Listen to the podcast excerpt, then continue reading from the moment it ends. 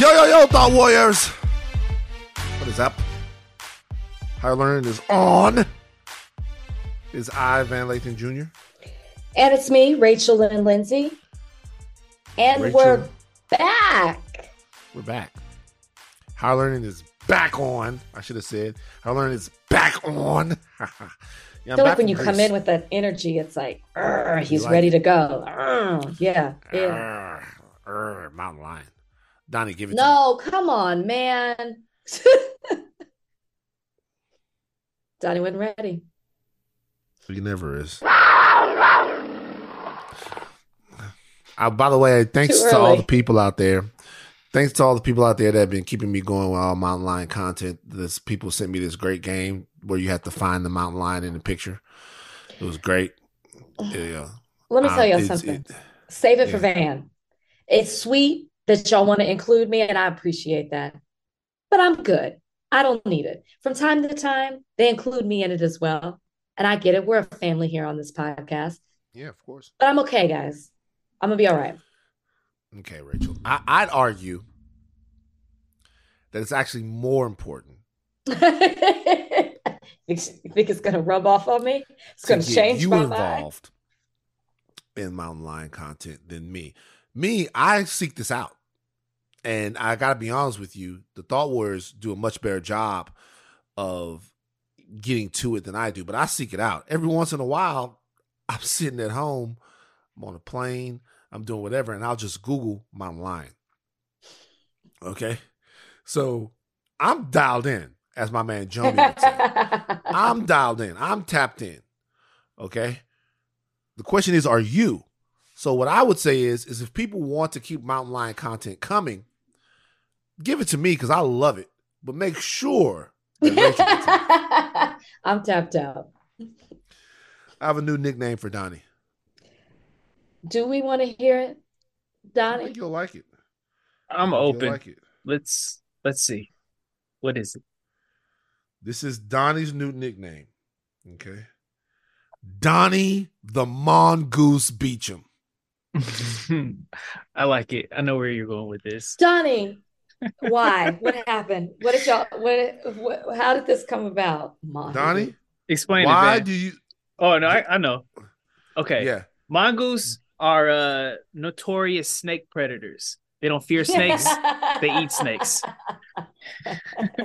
I'm working my way. I'm not I haven't reached mongoose status yet because the snake still lives, but I, I appreciate the title.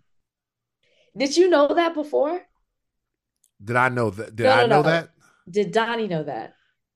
Yeah, nature documentaries, man. Oh, you're the king of the animal games, Donnie. Donnie, we got to bring Animal Games back Thursday too. Animal Games got to come back. Rachel, you didn't know that the the mongoose kills the snake? I'm gonna be honest with you. I I looked. If you have put up four animals and told me to name which one was the mongoose, I am not sure that I could pick the mongoose out. I googled it. You googled the mongoose. He's like a little. I he's like a see little him. rodent almost. You know, he's I not. He's not him. that little, but he. But you should watch. You should watch the mongoose. Like fuck over the snake. It's just nature is so crazy. I've been watching. You know, we we went to Greece. We were in nature. Kalika and I. We went to Greece. We were in nature that whole time. Naturing it up. Let me tell you something about Greece, man. Before I get to my commentary on mongoose, we're walking around Greece. Shout out to Stavros. Shout out to Panos. Shout out to all of these people that were our guides during these amazing things. Of course, when you go on a trip with Kalika, everything's going to be planned out. There's a, there's going to be kayaking. We went. We went on a wine tour. I got fucked up off wine. Okay. Good. Um. uh, We we did all of these different things, right? And so we have these people. Stavros, great. We went to the ancient city of Akrotiri. This wasn't Okay. just a Santorini trip where you walk around and we get into the fucking dirt. Is what we do. That ancient city was cool, vacation. right? It was amazing. Yeah. It was amazing. So we did all of this stuff. But you know what the best thing about Greece was? What? the fact that when we're on this wine tour, Stavros would look over, right? And he'd be like, oh, see this right here? These are some fresh capers that are growing. Let's go over and look at the capers growing out of a wall. or something like that. I'm gonna go over there. He's like, yeah. I'm like, what the? Fu-? Hey, oh look, we're on a hike in the in the town or whatever. Oh look, there's a rosemary, the little rosemary tree or whatever it is. You go over there and pluck some rosemary, smell it. I'm like, Jesus Christ! There's some times all of this different stuff just the land is still Rich? Rich, yes. The land is still rich and it's still vibrant and alive. And I'm not saying that obviously, you know, there are places in America where all of this stuff, people are out there doing everything. But like in Santorini, you're looking over and it's like this long stone field with grapes growing out of the seemingly volcanic rock. I'm like, how could it be that grapes are growing and I don't see any soil? How are cherry tomatoes? He goes, it's the cherry tomato. How is the cherry tomato growing and there's no soil? And then he'll then he goes, ah, it's because of the island. How? How is it because of the island, Stavros? How is it because of the island that the grapes are growing? He goes, yeah, you've never seen the roots.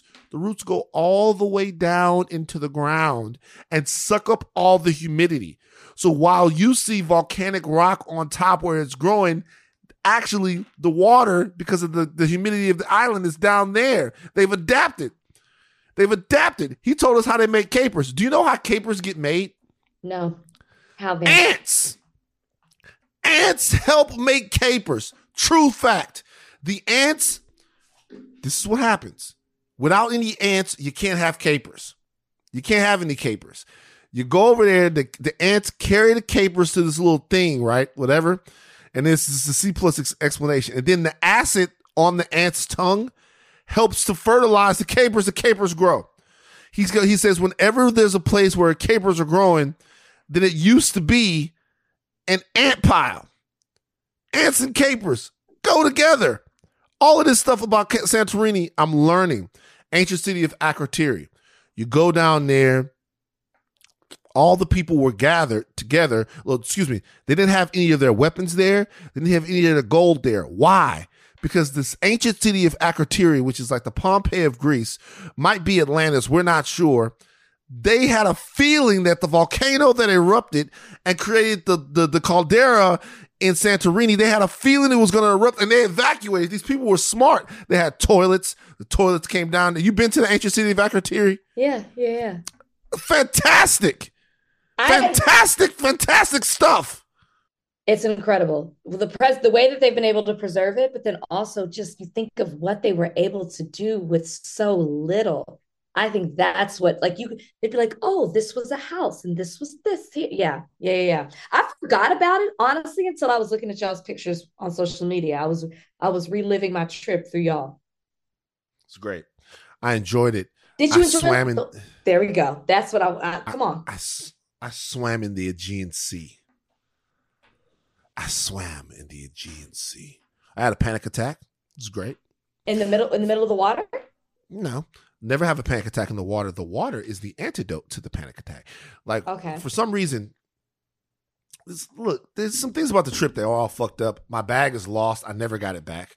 Oh, you never got it back? I, no, I never got it back. The bag is American you st- and you still don't have it. No, I never got the bag back. The bag is fucked. Did Kalika have her bag? Yes. Yes, she got her bag. She was Oh. the one in control of getting the bags. So miraculously, her bag showed up. Yeah. This is a joke. She hears that she'll be so fucking pissed off. I have to give her a lot of thanks because this is a trip that we were supposed to go to relax. And there was a lot of stuff that a, a lot of work that Kalika put in in order to make this trip happen. Um, and setting up all the excursions that we had, and also dealing with the bag issue on her vacation could not have been uh, something that she planned for. So shout out, baby, good job. Um, so I'm just joking about the bag thing because that fucking that comment will nuke a weekend. If she okay, okay i'm just joking about the bad comment. Uh but so there's one particular time we're going out to the boat. I can't remember what had happened in the morning. I was very wound up Wound up you know there were there were some things about like we stayed at the saint hotel in santorini Mhm. and there are no elevators at these places and whatever hotel you're staying at it is down the side of a mountain like a cliff whatever so every fucking time you leave your room and you want to go up to Ia, you have to walk this treacherous flight of stairs, and I'm not. This is not regular stairs. This is like straight up a hill type stairs. So that every morning was starting to get on my nerves. But whatever, for whatever, for some reason I was getting dizzy driving around the island, all of the twists and curves. So I was like, whatever, I'm having a panic attack. Like I, I get there, like we're in the we're on the way to the boat. I'm having a panic attack. I know what it feels like. My skin's on fire. I'm like, something bad's gonna happen. I'm having a panic attack. She's on the side of me. I'm like, I'm having a panic attack right now. She's like, what do you want me to do? I'm like, show me pictures of Bozeman. Aw. And so I'm looking at pictures of Bozeman. We get to the boat, and I'm like, just let's just get out on the water. Let's just get out on the water. Let's just get out on the water. Because if I can get into the water, I'll be fine. Mhm. I have to be relaxed. We get out into the water. The panic is still on me. I'm still having the panic attack. Rach, I dove into the Aegean Sea. Mhm. Oh Mhm. my God. Mhm. Oh Mhm. my Lord. Oh Lordy. Oh Lordy. I dove into the Aegean Sea and I was just in the I was one with the water. Isn't it beautiful? When you It's went there, the gorgeous. bluest water, like the darkest, bluest water I've ever seen. Ever Mhm. seen. Now I got a little seasick, and I never get seasick. But did you get in the sulfur springs? No, so this is what they said about the Sulphur Springs. They said that the Sulphur Springs is a is a scam. We didn't do They it said- either. Our our tour guide told us not to do it. Yeah, this, they said that the maybe that maybe there's hmm. He was like, "Look at them over there." He like, like the, "You don't he, said, he said there. he said the sulfur springs. He says number one is not very healthy. You shouldn't do it. And It then stains your were like, clothes, I think, or something like that." yeah. Then they were like number two is not that much warmer. So I'm I'm around in the thing, you know. Then we went kayaking. I jumped into it again. I'm in the I'm in the Aegean Sea. I spent all day because you know we had the little pools. Every every little hotel room has a little pool. Mhm. your Mhm. own private little pool. So I was I'm in the pool all day. I'm doing my thing. I'm you know now I come back. You know I've gotten a lot darker. I went out there, and now I come back as Amistad. You know what I mean? Stop. So shout out to Jamon. But no, I like it. Um, it was a lot of fun. It was it was a lot of fun.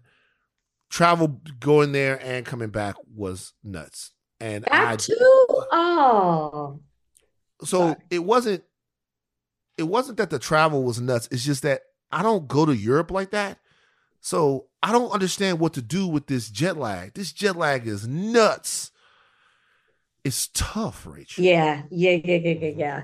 You'll get you'll even out. You'll get used to it. But was it all worth it? of course it was worth it just for the feta cheese Okay. The it was worth is- it j- in Santorini, it's, the, it's some of the best food I've ever had. I'm from Louisiana. It was amazing. Yeah. The, the the the feta cheese that was creamy yet it, you don't like cheese. You don't like the feta. Mm-mm. But it's What did you eat there? Everything is so fresh. I don't really remember fish. I ate a lot of fish, We ate a lot of fish too. It was all fish. but everything is so fresh, and I Uh-huh. think that's what it was. Now, see, we didn't stay in Ia. I think we were in Thera, Yeah. Okay. Oh, and so we were we weren't in. oh you guys were in. The, you guys were in the the the busy part. Busy. Okay, then no, we were not. We Okay, were. wait, so this. Maybe this we were. oh, so we were No, like no, you- in a dessert, like a wellness kind of. No, nothing else was around us. it'd be there. It'd be there because there's. Fira, and then there's uh, Imerovigli, which is like where the Goo is. Yeah. So yeah. So you. So you. You guys. Did you have an elevator at your hotel? Did they have one? No, no, no, no, no. Was it on the cliff? not the cliff in Ia. It was not that at all. We had to drive to Ia. We weren't we weren't close to Ia. It was nice. It beautiful, beautiful. And at night, you see all the lights when you're eating. It's just now. Did you, what is it? The Black Sea, the Red Sea, the isn't that what it was called? Like the as you were taking the tour around in the water, there's like the Red Sea, The, the beaches, you mean? It was Beaches, the white you. beach. the it Red was the Beach. white beach, the red beach, Yes, and the I think it's black. know. I think it was black beach. Yes, it's black beach. Mhm. White beach, red beach, black beach. The red beach you're not supposed to go on, okay? Because rock slides. The black beach was where where they the, it's the only place in the island that black people are allowed to go to. That's not true. It's- that is. It was called the Black Beach, and I look over there, and I'm like, and people are like, "Oh, TMZ guy." I'm like, "Yeah, this is the Black Beach." So the Black Beach is where the black people have to go because it's segregated, highly segregated. Yo. You guys look that up, the Black Beach, and and then there was the White Beach, which was the nicest beach with all the cleanest drinking water. So you go to there. Did you did, you did you guys you didn't go kayaking, did you? we didn't go kayaking, but we got in the water. Oh, sweet. Like our boat would stop, we'd get in the water, we'd take pictures, we'd swim around. It was great. I, I I'm so happy you all went. And you looked Yeah. like the videos I would see, you just looked so refreshed was refreshed. happy. Yeah, was refreshed. Yeah, good, good. Kind of couple negatives. I'll Go ahead. I see you, you can't help yourself. Go ahead. Couple negatives. Number one, ginger ale in Greece, not good. Didn't even have any.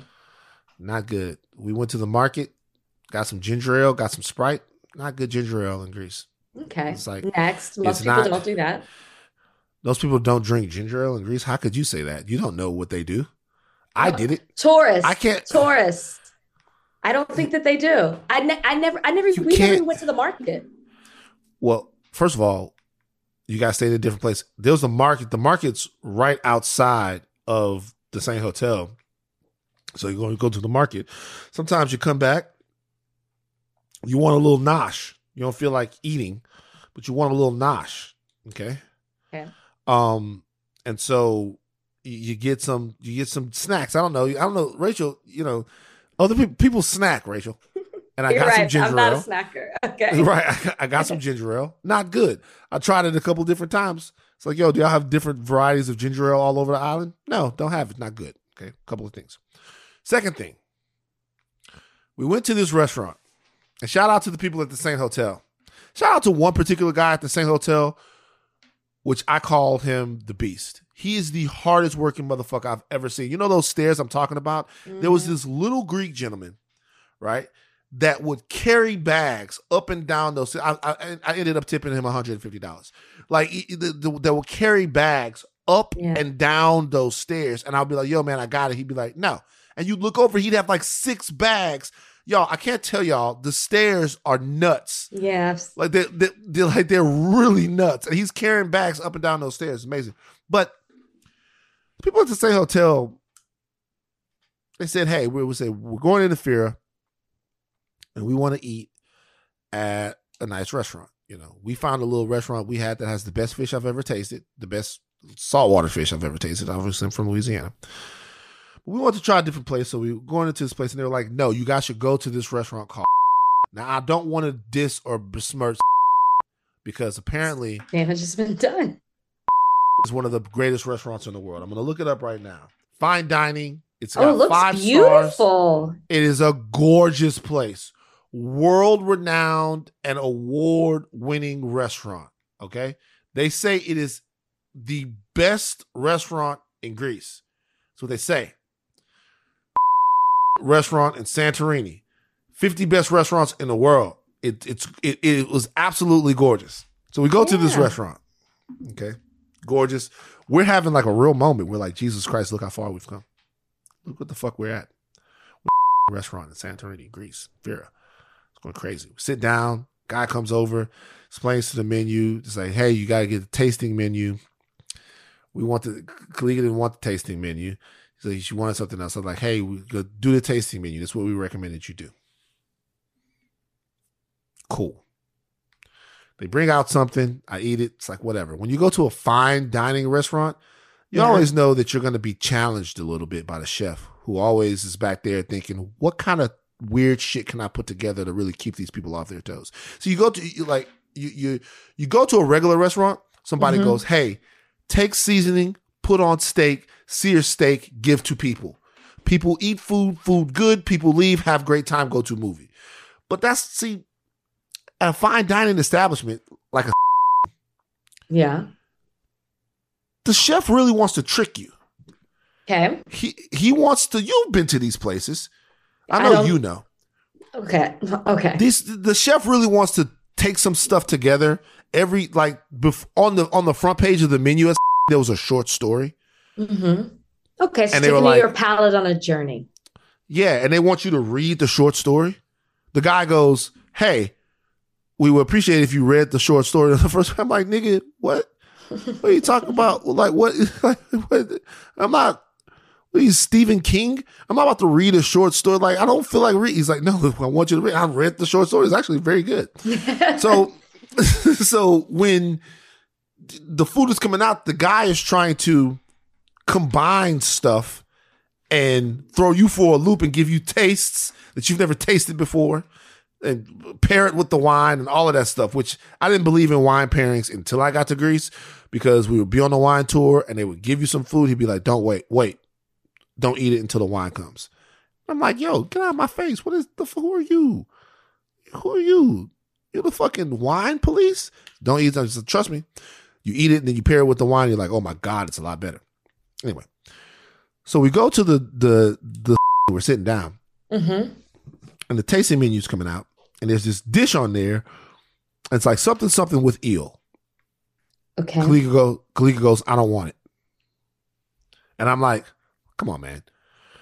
We're here. Let's eat the eel thing. You know, let's have the experience. Eat the eel thing. Kalika goes, I don't want it. Bring me mine, but don't bring me no, don't put no eel in mine. The whole time, you know, I'm there, I'm eating the grilled octopus, I'm all this stuff, it's fine. We've had maybe two things on the tasting menu. They bring out the little, it's like a little, it's like literally like a little eel like shot. It's a shot glass filled with some kind of thing in it. You could probably find it on the menu if you look it up. It's a shot glass with some kind of thing in it and then eel inside of it. So I eat it. Uh, I'm eating the rest of the stuff. They bring out the little eel in a shot glass. I shoot it back.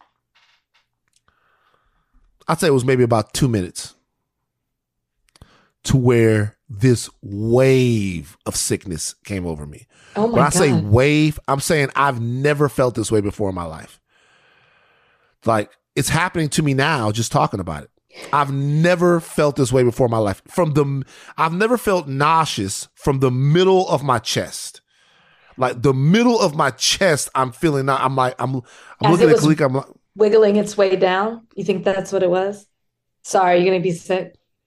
Did you feel faint? Did you feel faint as well? I felt just totally overcome with a feeling of malaise Mm-hmm. and got is about to happen. Mhm. I looked at Kalika and I said, "We have to leave." And she goes, "What?" I'm like, you "I'm couldn't just to go to the bathroom? And I'm like, I'm about to throw up. Because at this point, there's nothing that they can feed me now. I'll never go to. By the way, is a great place. I'll never eat ill again in any capacity. Like that's the way my brain works in terms of food. Like I could not walk into that place right now without being nauseous. I couldn't stay there. I try. I, I stuck it out. I try to drink some wine. I try to rinse my palate. There was something else that they brought out, like this little bread thing. I try to eat it. I looked at it. I'm like, it's not gonna happen. I had to leave the restaurant. I left the restaurant and told, told Kalika, I was like, yo, tell these people we gotta go. I was like, pay the check and, and we gotta go. And then when we tried to pay, they wouldn't let us pay. Why? The guy was like, if He he's feeling sick, sick. Oh, she told him, like, the guy's like, if he's feeling sick, we don't want you to pay. So shout out to the staff. It's a beautiful place. It's, but I got a little bit too daring and I, I, I, I drank the eel shot. It was like an eel in a little shot glass with You something else around it. The, the word eel, I'm done. See, like, shout out to Kalika who knew better. Okay. She, She knew. she was like, I don't want the eel. she was like, oh my gosh. Oh my gosh. I get it though. When you're on vacation, you want to try everything. It's an experience. You want to say that you did it. Mm, you you, want to say that you did it. You want you're there when in Rome or when in in Greece. Greece, You know what I mean? Greece. Greece, Greece and Rome is like you know the similar cultures. You could spend the weekend doing the same old whatever, or you could conquer the weekend in the all-new Hyundai Santa Fe. Visit HyundaiUSA.com for more details. Hyundai, there's joy in every journey. This episode is brought to you by Atlassian. Atlassian software like Jira, Confluence, and Trello help power global collaboration for all teams so they can accomplish everything that's impossible alone. Because individually we're great, but together we're so much better. Learn how to unleash the potential of your team at Atlassian.com. A-T-L-A-S-S-I-A-N dot com. Atlassian. Tap the banner or visit this episode's page to learn more. Student loan forgiveness, Rachel. It's a reality in the United States of America. All right. Mhm, um, mhm, mhm. It's a really, really big deal. Joe Biden's canceling ten thousand dollars in student loan debt for borrowers borrowers making under one hundred and twenty five thousand dollars. Let's listen to the president. My campaign for president, I made a commitment that would provide student debt relief. And I'm honoring that commitment today. Using the authority Congress granted the Department of Education, we will forgive $10,000 in outstanding federal student loans. In addition, students who come from low income families, which allowed them to qualify to receive a Pell Grant, will have their debt reduced $20,000. Both of these targeted actions are for families who need it the most. Working and middle class people hit especially hard during the pandemic, making under $125,000 a year. You make more than that, you don't qualify. No high income individual or high income household, and in the top 5% of incomes, by the way, will benefit from this action, period. 95% of the borrowers can benefit from these actions. That's 43 million people. Of the 43 million, over 60% are Pell Grant recipients. That's 27 million people who will get $20,000 in debt relief. Nearly 45% can have their student debt fully canceled. That's 20 million people who can start getting on with their lives. So, if you listen to the cold hard numbers right there, um, there's going to be a significant amount of Americans that are going to be affected by what Biden has done through executive order, which, by the way, is controversial in and of itself because there are some people who believe that the president cannot do something like this through executive order, that he needs Congress, and some people who believe this will be challenged and we might see this in the courts. Mm. First thing I thought about when I saw this was that you don't get no loan forgiveness, Rachel. Stop counting my money. You don't know. know. where I fit in. You don't know, know. where I fit in there. I know, Rach. Rach, I know. I like. I know you're an ill drinker. But You're an ill drinker, and you. Like, I'm. I'm. I'm looking at people like you. I'm like almost like, oh, I wonder how Rachel feels about that. But let me tell you, one of the concerns is that there will be people with jobs as lawyers and doctors or whatever that will qualify for this. When I was an attorney, I would have qualified for this. Mm. And that's, That's like sad. that's the that that's the concern though for so many people is like who some people maybe shouldn't be benefiting from it. I mean, there's a lot of concerns, right? Like we can go back and forth about that. But you're right. Yes, now it doesn't affect me and it shouldn't impact me. I know people get mad when I say I don't pay the loans, and I'll have to starting January 2023. But but I don't need to necessarily qualify for this. And I get that. It shouldn't it shouldn't be for me. So, some people think it wasn't enough. Well, it's There not. were- it's not. It's not. It's not. Okay, talk to me. Because uh, uh, the reality of the situation is when you look at the numbers that he just that he just kind of put on the table, there's a significant number of Americans who are going to be incredibly positively financially affected by uh the forgiveness that his administration has put forth. And when you take into consideration the Pell Grants, then you know that's up to twenty thousand dollars. That's not a drop in the bucket. You think it should be more? Well, absolutely, it should be more. It is expensive to go to college, and you know, like it's it's nothing what it used to be five years ago, ten years ago, twenty years ago, and this is for state schools. So you want to go to a UT, you're looking at almost a hundred thousand dollars when you leave, and if you if if you're paying that yourself, so it's like okay, then that's not including interest on those loans. Then you decide you want higher education, double it double that. So you tell me what's ten thousand dollars when you're two hundred thousand dollars in debt. I'm not Okay. saying every little bit doesn't help, but Yeah. I'm just saying in the grand scheme of things, fifty would go a lot. I think that there should be a tier to it. If you're getting another degree, then maybe we need to up it. But this, I, like, I can complain about it. Listen, it's a step in the right direction. But if you're just asking me the question, is 10 enough? Is 20 enough? In the grand scheme of things, no. Do you know what the total cost of this is? For the government, I've see, I've heard different numbers.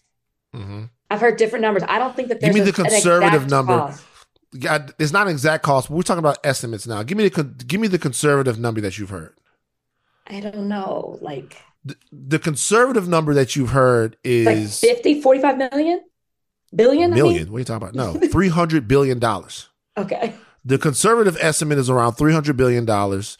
The uh, sort of aggressive estimate um, Remember that. is around five hundred billion dollars. Now, there were calls for Joe Biden to forgive fifty thousand dollars worth of debt. This is kind of what Yes. Schumer, Warren, some people want it. That's a Mhm. trillion dollars worth of student Mhm. loan debt. Mhm. Okay, Mhm. so there are two different sort of uh and we're going to talk about the PPP loans and sort of the political aspect of this in a second. There are two schools of thoughts here. Like for what you just said, right? The fact that um that it costs so much money to go to the University of Texas. Right. That's a problem that exists at at the level at the college level itself, right? That Mhm. like Mhm. university presidents and faculties and ex- and like administrations and all of these people over the course of the last X amount of years have made that that expensive. Right. I though do believe that at some point you have to make a decision about your future. And if you made that decision about your future and that the decision is to go to college, you need to figure out how to pay for it because Oh essentially wow. so so I'm, Wow. I'm, I'm I'm being for real. I mean, and the the the reality of it is, I like the fact. I'm, I'm gonna be honest with you. Like I like the fact that there is student loan forgiveness, right? But if we're talking about forgiving all of student loan debt or forgiving a, a I didn't giant, say that. I know, but there are people who are saying that it should all be forgiven, and I think a large portion of it should be forgiven because it's holding back a specific part of uh, of the uh, of the populace. But there does have to be some sort of guardrails on how much of this money we're just going to like wipe out. And that's just from an economic, like that's from an economic standpoint, especially in the times we're living in now. There has to be some sort of guardrails on that. Okay. Okay. Two things to what you're just saying. One, back to my wow. Wow. I can't believe you just said that. If you're going to go to college, then you need to figure out how you're going to pay for it. I don't think that you necessarily have a choice. You're trying to go to a state school, you're trying to get a scholarship, you're obviously trying to reduce your costs. That is, you are most of the time not going to be successful in doing that. This country is set up in a way where you need, for the most part, a college degree. And so, if you have to get a college degree, or that is what's being fed, or people want to know where you went to school, what your GPA was, and that's used as a weed out system, you have to go to school. So, it's unfair for you to make it seem like college is a choice. Yes, it is a choice. But if you really want to succeed professionally, or at least that's the dream that's being sold. I'm not saying that's the only way that you can be successful, but for most people, that is the path. Then you can't just say, well, you got to figure out a way to afford it. The root of the problem, the root of the problem is that these ex- that college education costs too much. And Biden Absolutely. for, giving these loans, listen, yes, it's going to help out a lot of people. And I do believe Mhm. that, but it doesn't hit the problem that education is expensive.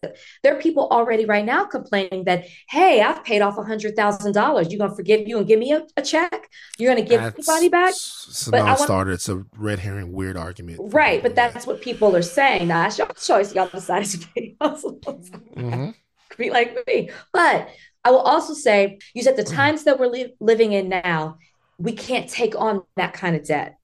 I think that that's I didn't say that, but I said in the times that the we times live we're in living in now. We shouldn't be I'm- incurring those type of costs, 500 trillion or whatever it is, 300. Is that not your point- the mm-hmm. point you're making? The point that I'm making is that in a in a in the situation we are right now, fiscally, it's not something that can be done just willy nilly. I'm not saying that we shouldn't have done it. I'm actually very happy that they did it, but we have to be responsible fiscally. Yeah. And my point to that is it's not like you're getting checks like the $1,200 checks. These are, go- it's going to be loan forgiveness. You're nobody's getting $10,000 checks to pay off their loans or $20,000 checks. It's going to be forgiven over time. So it's not just one write off. So I don't think it's going to impact inflation the way that people think it is because they're not getting these massive checks. It's going to help them out in the long run when they're paying their Hmm. loans. Well, okay. Well, somebody's going to pay for it. And by the way, and so th- th- this is, I want to make, I want to make sure I'm crystal clear here. Student loan debt disproportionately affects black women. It disproportionately affects black people. All right. That's an absolute fact. And the evidence on that and the research on that is actually non controversial. Okay. So I'm happy about the student loan debt forgiveness. Um, I'm saying, like anything else that deals with money, it has to be done in a fiscally responsible way. Now, most things that we're talking about aren't done in a fiscally responsible way. So you have people asking, why do we have to be fiscally responsible about this when we're not fiscally responsible about the way we spend for defense, when we're not fiscally responsible Mhm. about other loans that we forgive, or we're not fiscally responsible about how we give out money to uh, interest groups that Trump loves, like the farmers or anything like that, billions and billions of dollars. Why, uh, why do we have to be fiscally responsible here? And so I understand that question and I get that and I, and, and, and, and, I, and, and that's a point that's, that's, that's well made.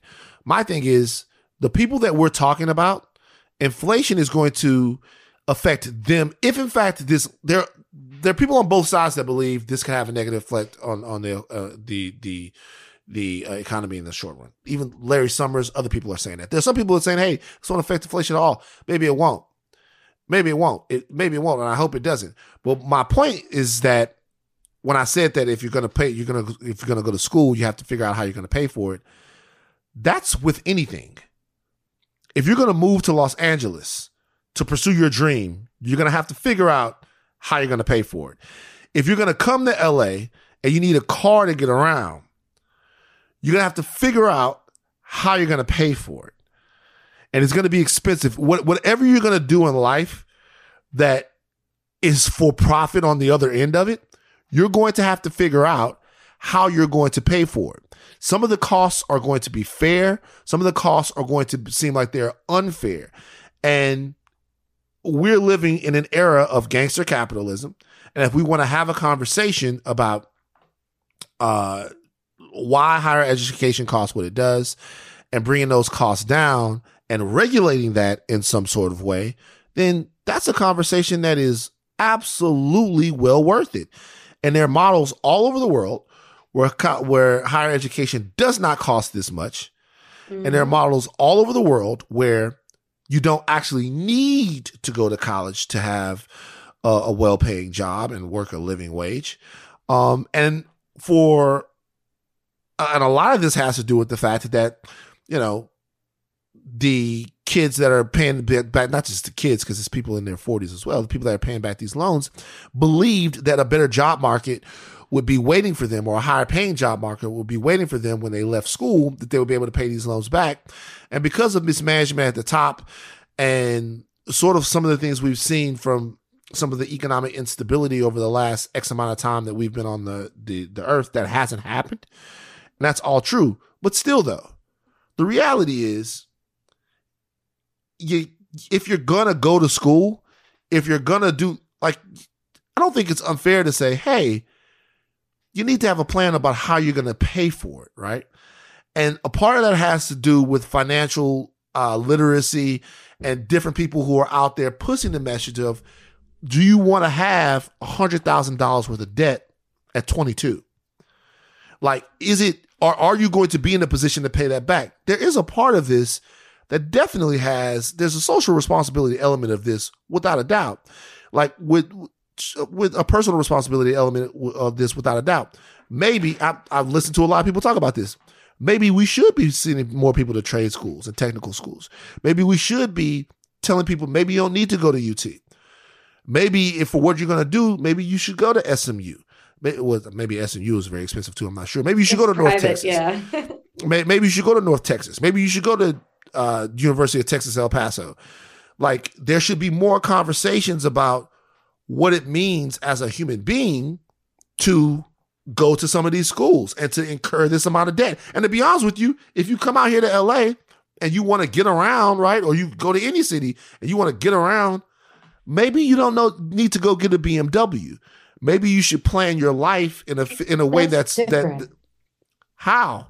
I just think that that's different when you're like, if you want to come to LA, this is what you're going to have to do. When maybe that's not what's being taught right now, but when we were coming up, it was taught you go to college and that is how that was like the, it was your linear path that way i'm not saying people didn't do other things but what was taught to you was you to, you have to have an education to succeed and to provide for your family i'm not saying everybody did that but that's what was told so i'm not yeah. saying that there shouldn't be some sort of fiscal responsibility on behalf of the student that's not what i'm saying I'm saying if that is what you're going to preach and tell us what has to be done, then maybe you shouldn't exploit the price of that. That's that's more of my thing. I don't think that that's the same thing as saying I want to go live in LA because I want to be by the water and I want and I want good weather. Nah, a, that might not be by that, that might not be why you want to move to LA. My point my point is this. Like that's a universal thing is what I'm talking about as opposed to like oh, I choose to do this, I choose to do that. It's like more, do you understand what I'm saying? It's more I do. told in general, like this is what you're supposed to do. But we're gonna charge you like crazy to do the thing that we're saying you need to do to succeed. Right. But what I'm telling you is that they tell you that you have to get a college degree into a degree that's true. They don't tell you you have to go to Texas. No, like the, the example no, no, I know. No. So, so what I'm saying is the example that you used when when you started off was how expensive it is to go to Texas. Well, I'm in state school well, well, well, state school, whatever. There, there's, there's state schools. There are. My point is in in no way to say that. Hey, I'm not comparing it. What I'm saying is everything in life. Let me back up. Everything in life, everything in life has to be a cost benefit analysis. Right? Everything does, right? Very true. And, and I don't think that we do that with college because I don't think that we do that with college because we think, hey, the best possible college that you can go to, you should go to that college because that gives you the best possible shot um, at getting a high paying job when you leave. And getting a high paying job when you leave doesn't just let you pay your loans back. You don't go to college to pay your loans back. You go to college so that you can have a good life and build a foundation on what you learned when you were there.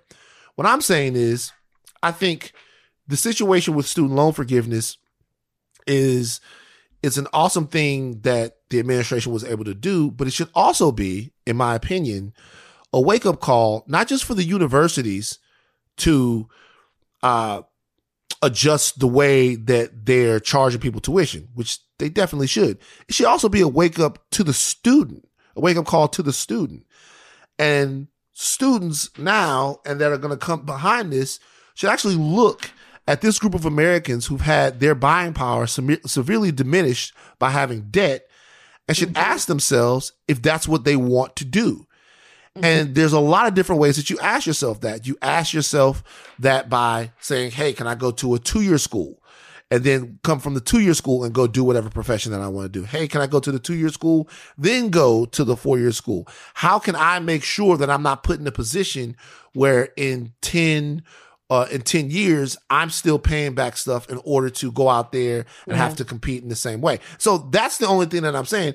And I don't think that that's, oh, that's a, I think that personally, that's being compassionate to the, to the 18 year old kid or to the 20 year old kid or 25 year old kid that's trying to go to college, looking at this situation if the the higher ups are not going to be able to figure this out, which they're not be able to figure anything out, then perhaps it might be on somebody else not to put themselves in one hundred fifty thousand dollars worth of debt. Like it's like you, you can. You, I mean, you. I it's, it's got to be real. Like you can learn lessons from this. Yeah, I think there's also too this whole school of thought of yes, you know you're going to incur this debt, but you're going to have the job that's going to help you be able to pay for it. And when you when you go to undergraduate and you go to law school and then you come out of law school and your job, you're a lawyer and you pass the bar and your job is paying you $65,000 and you ain't working for the government.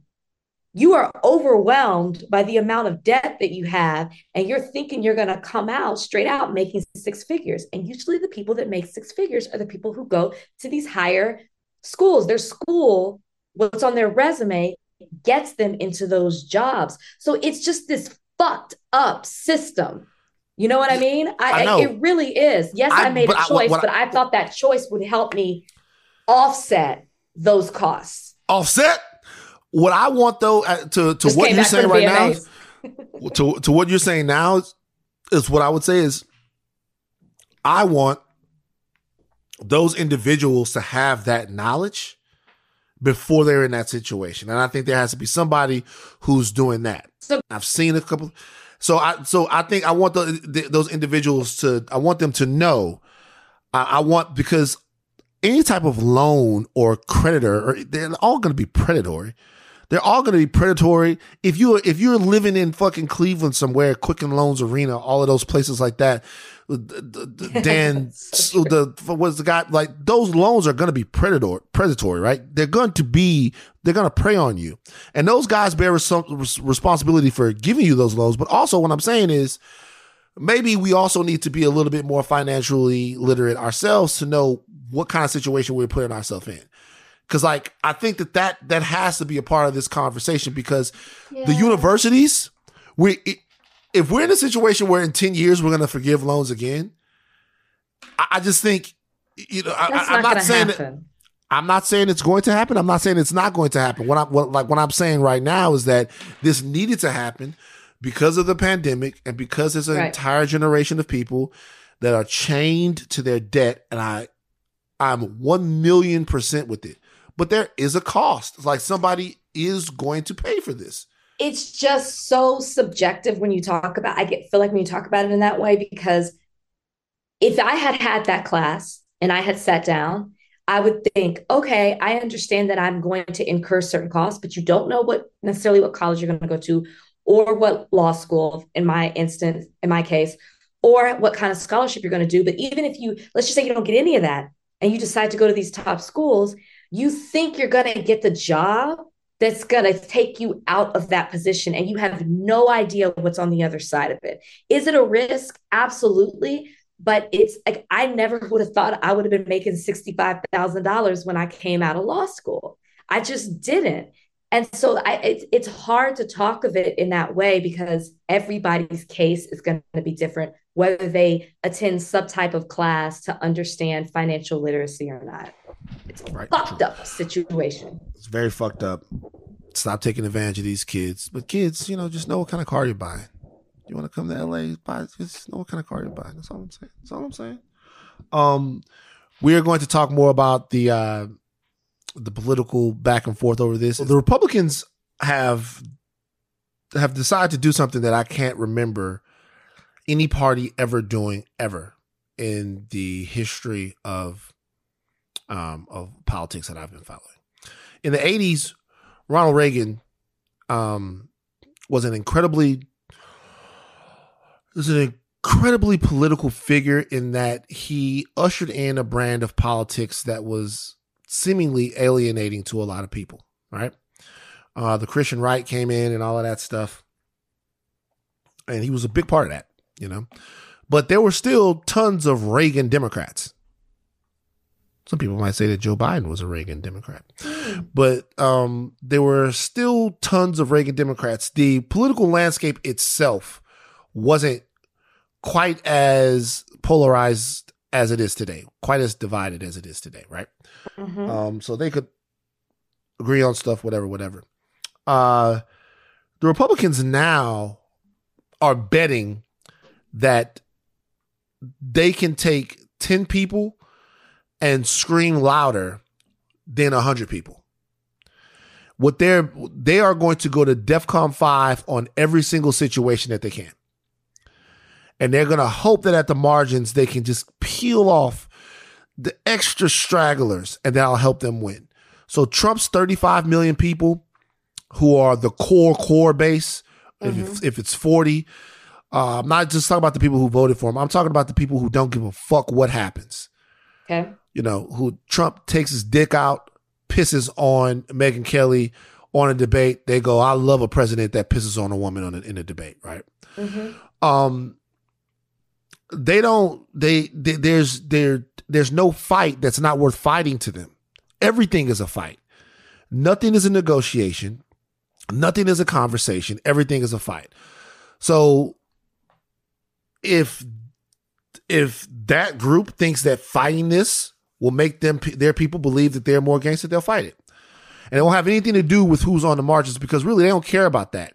There's there's not going to be one person who didn't know who to vote for that this student loan forgiveness is going to sway them to vote for the Democrats. Not one person, I don't believe, who was up in the air on it and then says, hey, now I'm going to vote for them. There might be some people who wouldn't have voted that vote now.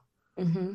There might be some people who are apathetic about it that go that go, hey, I feel I feel a certain way, and that's on any issue now. But there's not one person who didn't know who they were going to vote for. Not to me. Okay. And if there, if let me not say one person, a small percentage of people who were like, I don't know if I if I want to if I'm want to go this way, I want to go that way. They did this, so let me get out there and vote. Just not that many people like that out there anymore. So the political gamesmanship that happens from a lot of this stuff doesn't have anything to do with the facts. It has to do with what looks the best. That's why the PPP loan thing that the White House was doing was so important. The PPP loans aren't quite the same thing as student loan forgiveness, but at the end of the day, it kind of is, right? It's right. money that you got that you didn't pay back. And these these loans that we're talking about, they're federal loans. They're money that you got that you didn't pay back. So if your if your hill is that whatever money you get you should be willing to pay it back, then yep. we like Jesus. We forgiven everything. Yep. So yep. if yours if yours got forget if yours got forgiven, then mine gotta get forgiven too. Yeah. So to your point, uh I don't know if this is high on the list of of uh of things that the Republican Party can do right now in order to grab some headlines for their party. I don't know if there's going to be somebody that's dedicated to that. I don't know if it's this big a deal. I think obviously they have to make it seem like it's a big deal uh, because it's something that Joe Biden is seemingly accomplishing with an executive order. I don't, so if they don't do it, it'll be because of that, but not be not because they think it'll hurt them politically. Mm. Okay. Like they can't be hurt politically. They got QAnon supporters in their base. They can't be hurt politically. Nothing can hurt them. Like they like you know what I mean? You. Like I get yeah. you. I'm just curious they, as to what you thought about that because we they ran into the cap. They ran into the Capitol, and a large swath of the people gave them a pass. Nothing can do. It, nothing matters. Yeah. This episode is brought to you by Hotels.com. I was traveling internationally last year. I was in Mallorca. I didn't know the island well. I said, let me head to the north, head towards the water. Let me go on hotels.com and see what they have available. Something preferably on the beach, maybe even a gym. Not only did I get those things, there was a kids session with exercise, gymnastics in the water, pony rides, a train. It had everything, and I didn't even want any of those things. But at least I knew they were there just in case I changed my mind. And now finding the perfect hotel has never been easier thanks to the hotels.com app. Whether you're looking for a family friendly, right, all inclusive, or a relaxing spa weekend, you can find exactly what you need and compare hotel prices, ratings, and amenities side by side. So start planning your next getaway and find your perfect somewhere in the hotels.com app. This episode is brought to you by Anytime Fitness. We're not all professional athletes, but we all have health goals. That's why Anytime Fitness gives you access to personalized plans and support from a coach. Plus, you can track your training, nutrition, and recovery progress with the Anytime Fitness app, just like the pros. With 24 7 access to more than 5,000 gyms worldwide, get more from your gym membership. Visit AnytimeFitness.com to try it for free today. Terms, conditions, restrictions all apply. See website for details. Uh, you know who else should know something? Trump. Did you read the affidavit? Did you did you did you, no, are you no, up on the affidavit? You didn't I didn't read the affidavit. I mean, I know everyone was upset at how much was redacted off of the affidavit, but I did not read the affidavit. Did you? Redacky, redacky. Read what I could. Records the FBI obtained from Trump's Florida home in advance of the August 8th search indi- uh, bore indications that they might have contained human source intelligence, intercepts under the Foreign Intelligence Surveillance Act, and signals intelligence, as well as other tags indicating high sensitivity. Now we knew that there were some of the things that were down there at Mar-a-Lago was shit that nobody should have in their house. Yeah, we knew that. We knew it. Um, but now it appears that there might be some real world damage that could possibly be being done by the fact that these documents are at Mar-a-Lago. There could be people whose lives have been put in danger and who have been killed because of some of this information being handled a little willy nilly. Uh, do you think that at the end of this, with everything that we know, between uh, him having the documents, which is clearly illegal, Mm-hmm. okay, Mm-hmm. um, and possible obstruction, do you think that at the end of this, Trump will be indicted? Yes. Maybe I'm a hopeful person, but when you hear people talk about the fact that they did go in there and they took those documents and they got a warrant to do so, and it was for a president, not just anybody, a former president, I feel like they have to go the the distance with this. I don't think that you can just stop here. And if we're sitting here talking about that there we know that there were there's highly what did it say confidential was the lowest classified There's a lot of there's a lot of secret shit. secret and there was another terminology that was used. But either way it goes we know that that was in possession of, of trump. And then you just added on the fact that he had information on witnesses. And did you say people that died? So this is what I'm saying. There were uh, there were, uh, none of this can be directly none of this can be directly linked to this, but what we do know is that certain intelligence organizations were worried about agents in the field being killed. Um there was an uptick in it in some sort of way. And some people are saying that possibly the information that was at Mar-a-Lago or the information in and around Mar-a-Lago uh, could possibly be linked to compromising the security of intelligence agents um, all over the world. Some people are saying this. Some people are saying that what here's the bottom line. We don't know what can happen with information when information this sensitive makes it makes its way to somebody's personal residence and is not secure in the way that it should be secure. This is a major fucking problem, a major fucking issue, something that is at worst criminally reckless. You know, excuse me, at best criminally reckless, and at worst treasonous. So do you think he's going to be indicted Probably not. and why do you think not and if Uh, you do think not what do you think that that says about all of this that was done Like, do you think that it was worth it? Do you think that this makes a mockery of the system? Like, I'm very curious because I feel like you have to go forward with it. Well, I mean, they're going to put up the charge whether or not he gets actually gets indicted. See, I think so, but go ahead and answer the question.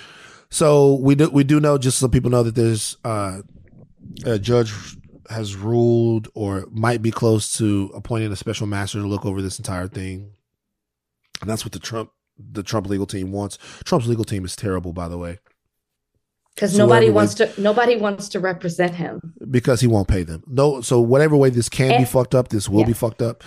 But uh, Trump's legal team is just abhorrent. It's terrible, and there are just a lot of things. You know, they they uh, get word from the National Archives that they want this stuff back. They tell the National Archives that the lawyer fucks up and says we brought we gave it all back. They didn't give it all back. It's just a bunch of shit that's happening. The reason why I don't think at the end of the day that um, he'll be indicted is not because he shouldn't. He definitely should be indicted for this. He definitely should be indicted for this. One million percent, he should be indicted for this. If not for having the uh, the documents themselves, which to me is clearly illegal, and I'm not basing this on any deductions I've made. This is you know what I've seen people who are way smarter than me say, and um, based upon the letter of the law, it's illegal. Um, and then the obstruction, which is probably worse. But the reason why he won't is because I think that it sets too clear of a precedent for uh, threatening American power. Um, this is this is still an ex president that we're talking about. All right, this is an ex president that we're talking about. This is somebody who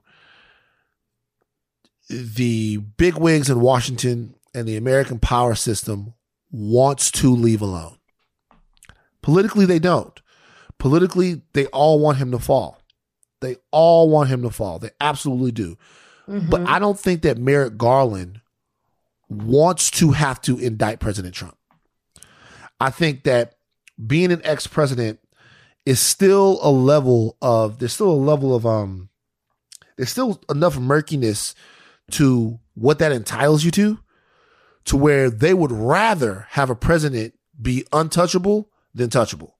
They would rather have a president or an ex president be, if not above the law, thousands of miles away from the law, than to be able to actually put their thumb on him and say, we're fucking over you.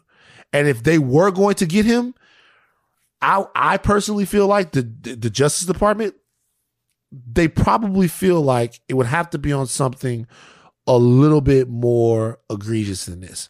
That's So just you- the way I feel. I'm skeptical. Yeah. So you think they did this because they just want the documents back? I think they did this. Well, number one, I think they did this because this is what they should have done. Well, right, but I'm just saying, Yeah. if if the if you really believe what you're saying, you do, then if the purpose is never to indict him for there to be any criminal charges for this, then the purpose was just to get that information back because it was so classified and, it's, and it was in the wrong hands, and they didn't know what he was going to do with it. Is that what you're saying? Yeah. So if you'd asked me two weeks ago, I'd have thought for sure that Merrick Garland would have would indict Donald Trump. Surely. And I could still be wrong, and I hope that I am. I think that he should be indicted because I don't think anyone should be above the law, whether or not you're in the Oval Office for four years or not. Uh, I personally think that there was genuine concern about the documents. And if that concern didn't have to do with the fact that Trump was a spy, then it had to do with the fact that he doesn't know what the fuck he's doing. Mm-hmm. And being that he doesn't know what the fuck he's doing, like remember, the raid was made public. The the raid was made public by Donald by, by Donald Trump. Mm-hmm. Now Trump is the one that said, "Hey, they've raided Mar-a-Lago." And that was going to come out anyway, but there was no grandstanding prior to that. They got spooked by some source that this was way worse than they thought it was going to be, and they did what they felt like they had to do to uh, in the interest of national security. Now, the problem is now for most people who are watching this in an unbiased way, it's clear that some sort of law was broken. And the question then becomes are they willing to go to DEFCON 5 in order to, and DEFCON 5 shouldn't be, th- this should have nothing to do with politics. This should not, it should not be DEFCON 5 to indict someone when they did something illegal. But in the political climate that we're in, it would be. And I just don't think at the end of the day that they're going to do it. Okay, so here's my other thought.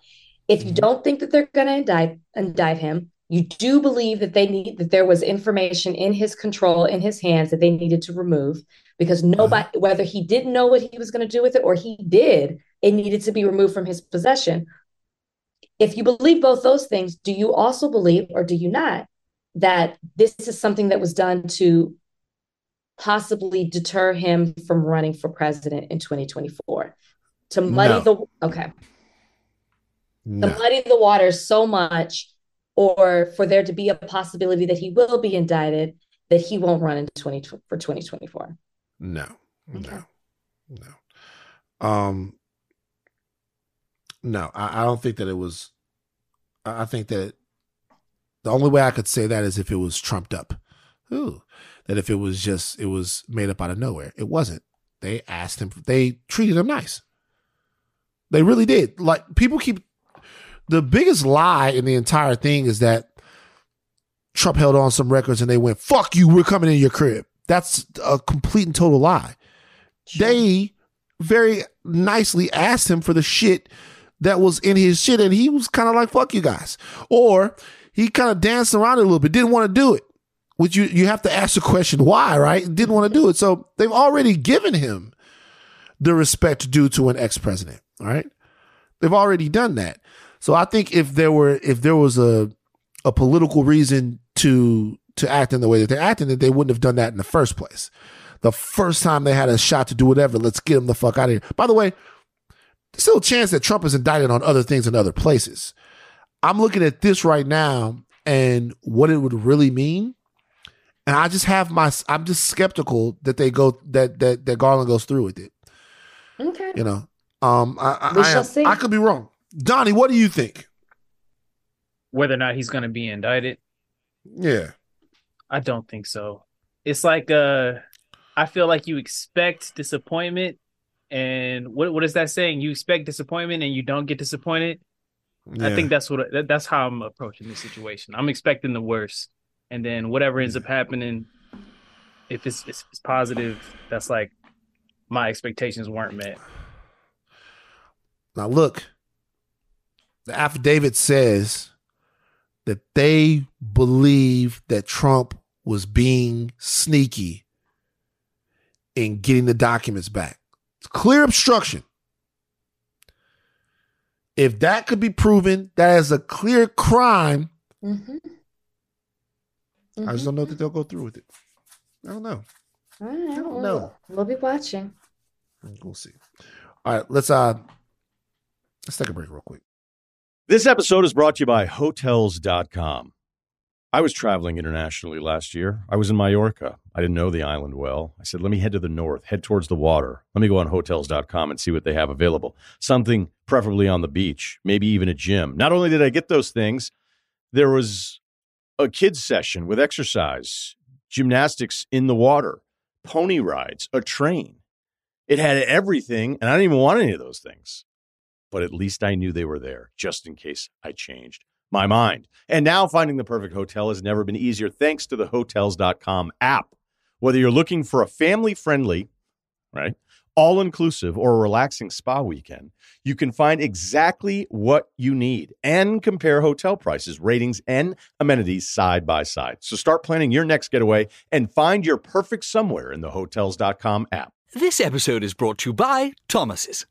Thomas's presents Pondering the Bagel with Tom. Oh, the paradox of the bagel! Tis crunchy yet soft, tis filling yet has a hole, tis a vehicle for spreads, but only travels from toaster to plate. Thomas's, huzzah! A toast to breakfast. Time to get some entertainment shit. Do you know Aries Spears? You know who that is? MADtv, Aries Spears. I do. Does great impressions. Uh, yes, yes. Ari is um, talented. Very talented man. I'm about to play you some audio right now of Aries Okay. Spears doing a spot on impression of an asshole. Uh, run the. Yo, you know somebody that actually make good music, man? Lizzo. Lizzo? Yeah, bro. Have you heard her shit, yo? Like as a songwriter, yo. I, I can't get past the fact that she looks like the shit emoji. She's got a very pretty face, but she keeps showing her body off, nigga. Like, come on, man. Come on, yo. I'm sorry. Listen, I ain't the most in shape nigga in the world, but I still, you know, when you funny and you got swagger and confidence and and you decent looking, I think I'm at least handsome, you get pussy. But a woman that's built like a plate of mashed potatoes is in trouble. You know what kills me about women is is the hypocrisy and the contradiction. Yes, queen, slay queen. Yes, queen, slay. Yeah, girl, your confidence. Fuck diabetes. Fuck heart heart, heart problems. Fuck heart disease, cholesterol. Y'all claim womanhood and about sisterhood and support for your sister. You know, when it come to that ridiculous shit. But if you really gave a fuck, why wouldn't you go, black girl? We love you. We love your confidence, boo boo. But th- this ain't it. This ain't it. Where's that's the real love? Y'all will jump All right, on cut me the shit me. off. Like, cut, cut the shit off. Uh, Rachel? What a miserable human being. Like, this was so uncalled for, and it didn't have to be said. And he literally could have just said the question was, or the, the comment was, Lizzo has great music. And you could have either said, I, I don't listen to Lizzo, I do listen to Lizzo. But to sit on this podcast and verbally attack this woman who has done nothing to you, but then to attack, continue to attack Black women and then women who, who are plus size. I mean, I think the audio speaks for itself. And I'm, I just, I would love to have a conversation, not on this platform, because I do not want to give him any type of platform to, to continue this type of rhetoric. But it's almost one of those things where you're like, who hurt you? What, like, what, why was it so necessary for you to tear down this beautiful Black woman? And then, as if to say that women, Black women can't be plus size and be confident and beautiful, that they can't be themselves, that they can also be maybe working on their health or whatever it may be, but then equally be a beautiful, confident woman at the same time, or, or whatever they may choose. They're living their life a certain way. And if they want to live it one way or another, as long as they're doing it in their way, then that's a beautiful thing. And I don't understand why he felt this was necessary to do. I really think he thought he was being funny or he thought people were going to rally behind him as if, like, yeah, you're making a good point. And all he does is sound like a complete blithering idiot in this hmm. moment. So I think it was a bit. I think that How? because so let, tell you why. The you know who got some good music? Lizzo. Lizzo got some good music. I feel I like we didn't think, hear the the first part of it. I get that. But I know, but even so, I personally feel like that was a bit. So what's the Maybe purpose of the bit? If it was, what's the purpose of that? It's the it being a bit has nothing to do with the. I'm just saying. I I think it was all very choreographed. I think Aries Spears had been working on that and wanted to say that, which brings me to my next point. Okay. Um, I thought about this long and hard because I have gained weight. Mm-hmm. And I was literally just in the shoe store buying some shoes with some new insoles, which, by the way, I found out that one of my feet is a 15 and one of them is a 13. Oh, wow. I thought it was, I thought the other one, I thought it was 15 and 14. It was 15 and 13. So buying some insoles. My back's been hurting me. I've gained too much weight. We all know this. I talk about it. And I saw somebody in the, uh, I'm at the, the shoe store mm-hmm. and one brother's helping me. And, um, this great guy got me with the shoes. And then one of his colleagues walks in, another great guy, you know, um, he's helping me with the shoes. And he goes, his his friend goes, you know who the, the, the other the guy who I bought the shoes from, to his coworker goes, you know who this is? It's like whatever. He goes, uh, Van Lathan, and then he goes, oh, he looks kind of familiar. He's like, you're Van from TMZ. He's Van Lathan. Uh, and he goes, oh man, really? You look bigger. And I'm like, yeah, you know. I've gained I've gained some weight. This is a pandemic. Yeah, it's like whatever. It's like, oh yeah, okay, I can see it now. And it fucked with me. It ruined my shit. You know, you know what I'm saying? Yeah. Like it was it was it was like it it it fucked with me. I'm like, oh fuck. I'm not I'm not gonna show that, but I'm like, God damn. He mm-hmm. didn't even fucking recognize me, right? It ruins your shit. Um and stuff like that is gonna happen mm-hmm. with people who either don't have a filter or are, um, you know, their social skills or whatever, whatever. It's kind of stuff like that's going to happen. This Aries Spears thing isn't this. Mm-hmm. This is somebody who is trying to get us to talk about him. And we did exactly what he asked us to do. Aries Spears has been on DJ Vlad. Aries Spears has been saying nuts shit for a while. He dissed Jordan Peele. Aries Spears is a guy that for a long time had a very thriving career. Mm-hmm. I'm not saying he does it now. I'm sure he goes on the road and makes it happen. Whatever. Sure. People still love the impressions and whatever. But he's also a guy who would like to be talked about more. And what I literally feel like what we have to do is we literally have to start saying, who gives a fuck what Aries Spears thinks? And that's coming from a guy who literally just got his feelings hurt today in the shoe store. Like, who fucking cares about what Aries Spears thinks? In what world should what Aries Spears thinks about Lizzo, somebody who is infinitely more relevant, fucking popping, fucking um meaningful in culture right now than Aries Spears. Why should we allow this guy to do this? Like, are we in our goal to be to root out speech like this, in our goal to call out speech like this? Mhm. Are we inadvertently walking into trap after trap where people know when I went to his Instagram, Mhm. he was having a fucking ball. He doesn't care that you think that he's fat. He knows that he looks, he knows Aries Spears looks in the mirror every day. He looks in the mirror every fucking day. You don't think that he knows that he looks like a fucking raccoon? He knows that. He said he's handsome. Right. Like that's that's also fucking with people. There's no fucking way that Aries Spears thinks that he's handsome. Wow. Like no way. Okay, Like, well, I'm not like, to say Ari- like, that. My nigga. Anyway. That's not that's not the Um, point. Like it's not it's not it's not it's not the point at all. What I'm saying is that we continuously do this all the time, right? And I think it's bad for our mental health. I think it's it's starting to fuck with us just staying mad about shit like this that doesn't fucking matter at all. Well, I understand everything that you're saying, and I think that that there's obvious truth in that.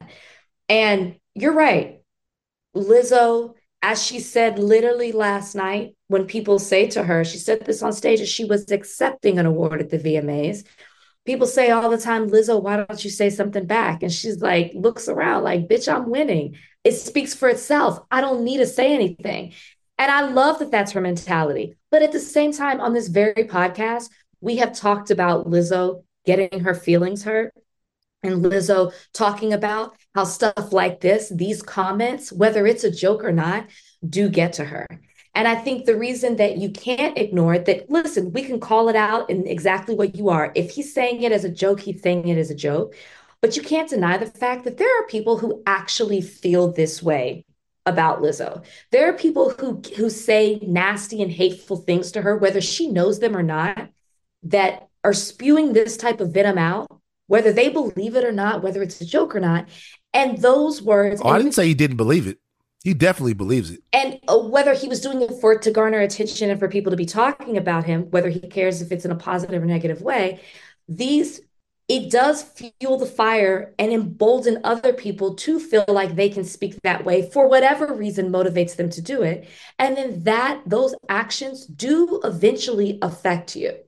You even if it's for an hmm. hour, even if it's for we literally talked about Lizzo crying on this podcast before about people hurting her. And it does, even if it affects her for two minutes, it's it's it's worth, I get what you're saying. Don't bring attention and blow up these people's spots, but you can be like, listen, what he said was wrong. It was hateful. We shouldn't do it. And I'm fine with that as well. I'm fine with both sides of it. Yeah, I'm I, I just. but I'm not going to take it- away from the fact that what he said does not impact the public figure. I'm sure it. Inf- I'm sure it impacts the person. I'm sure it impacts the person. I'm sure it does. I'm sure it does. I think that um that there's a certain degree of impacting that's going to happen when when you're Lizzo. Lizzo knows that she's challenging people, uh, and what the, the traditional beauty standard is. She knows that she's doing that. Not saying that it it that she. Not saying in any way that that makes it acceptable. If someone comes at her in a certain way, she knows that she's challenging people. So there are going to be people, people that have opinions on Lizzo.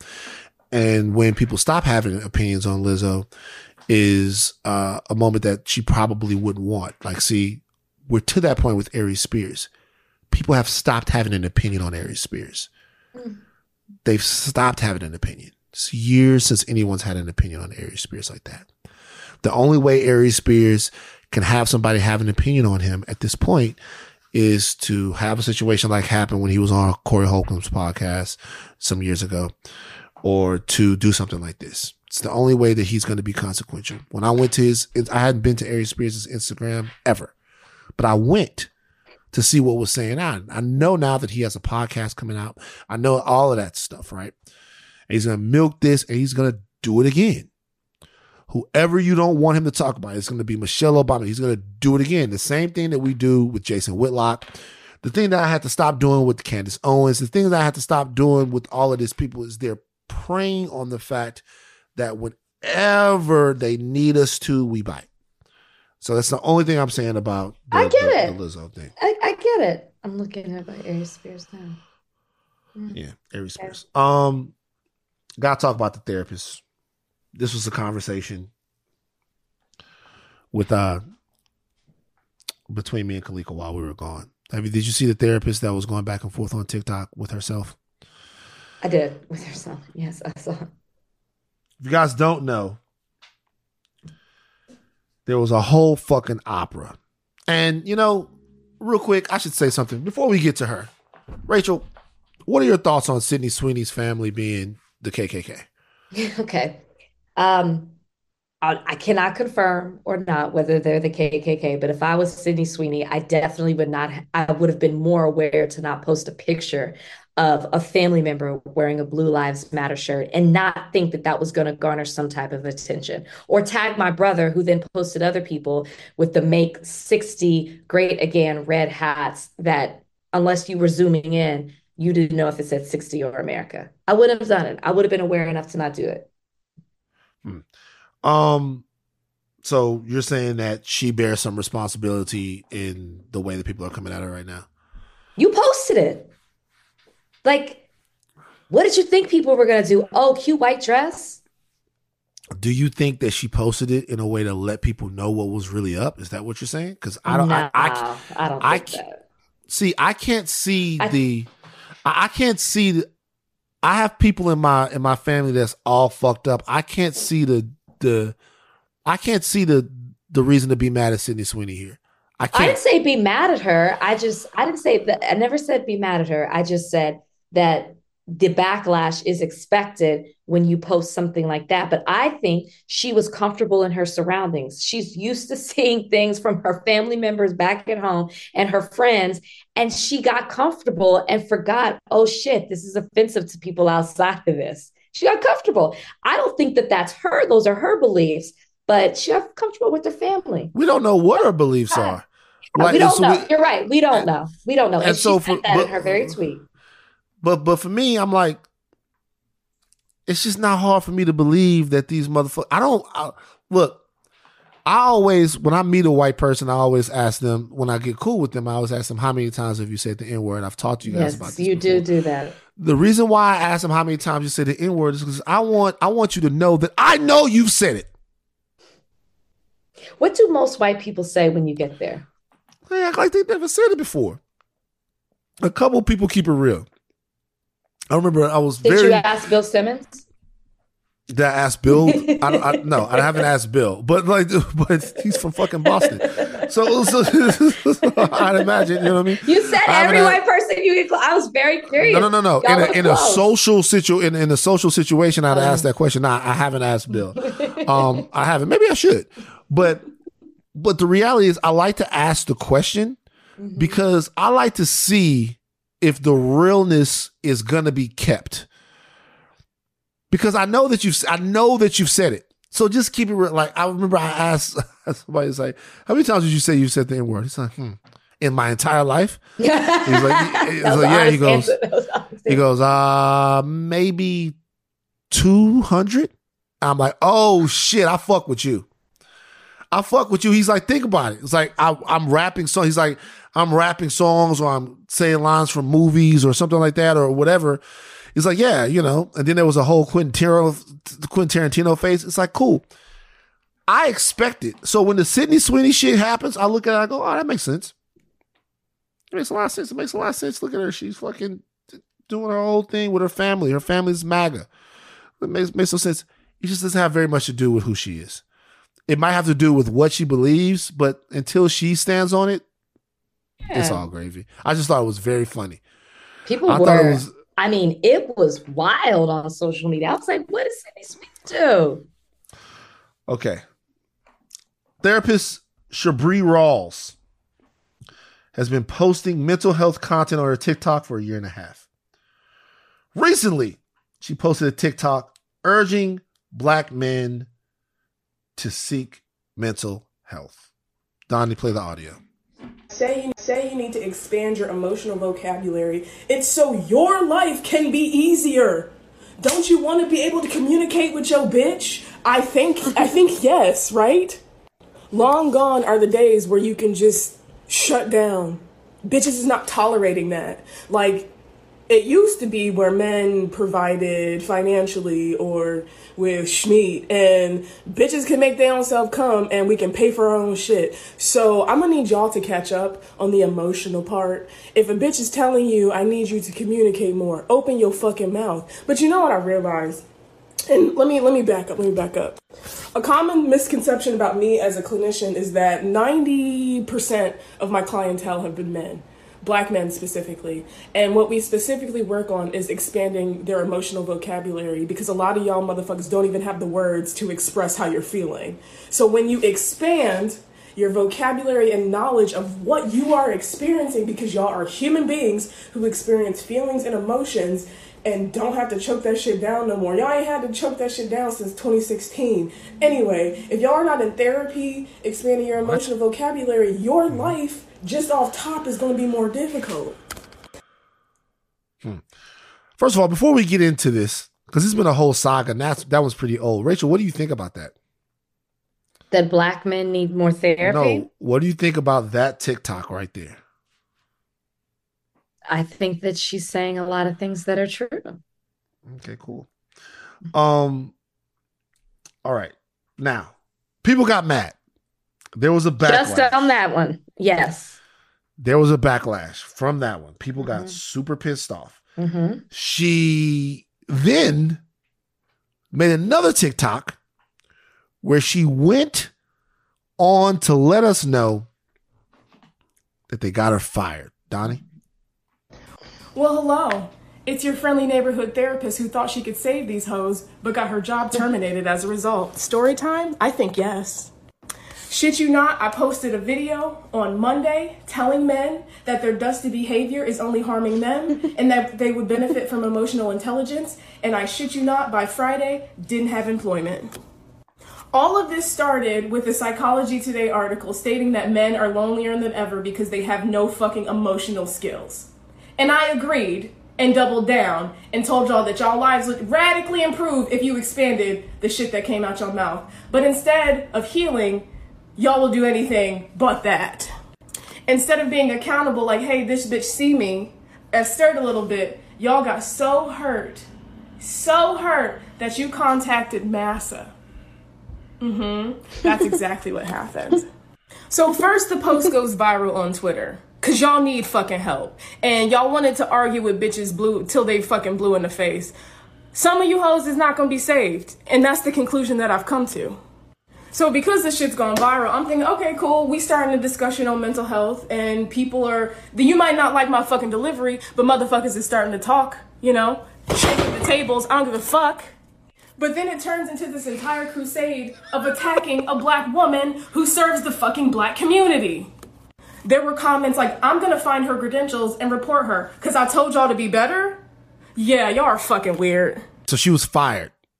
Okay. Yes. Yes. She was fired as far as why she was fired, there are a lot of people out there that were speculating that as a therapist, she's the way that she was speaking, the things that she was saying demonstrated a certain degree of discrimination, possibly latent discrimination against black men. The fact that she had such a poignant criticism of one particular group, some people thought was anti-black sentiment against black men.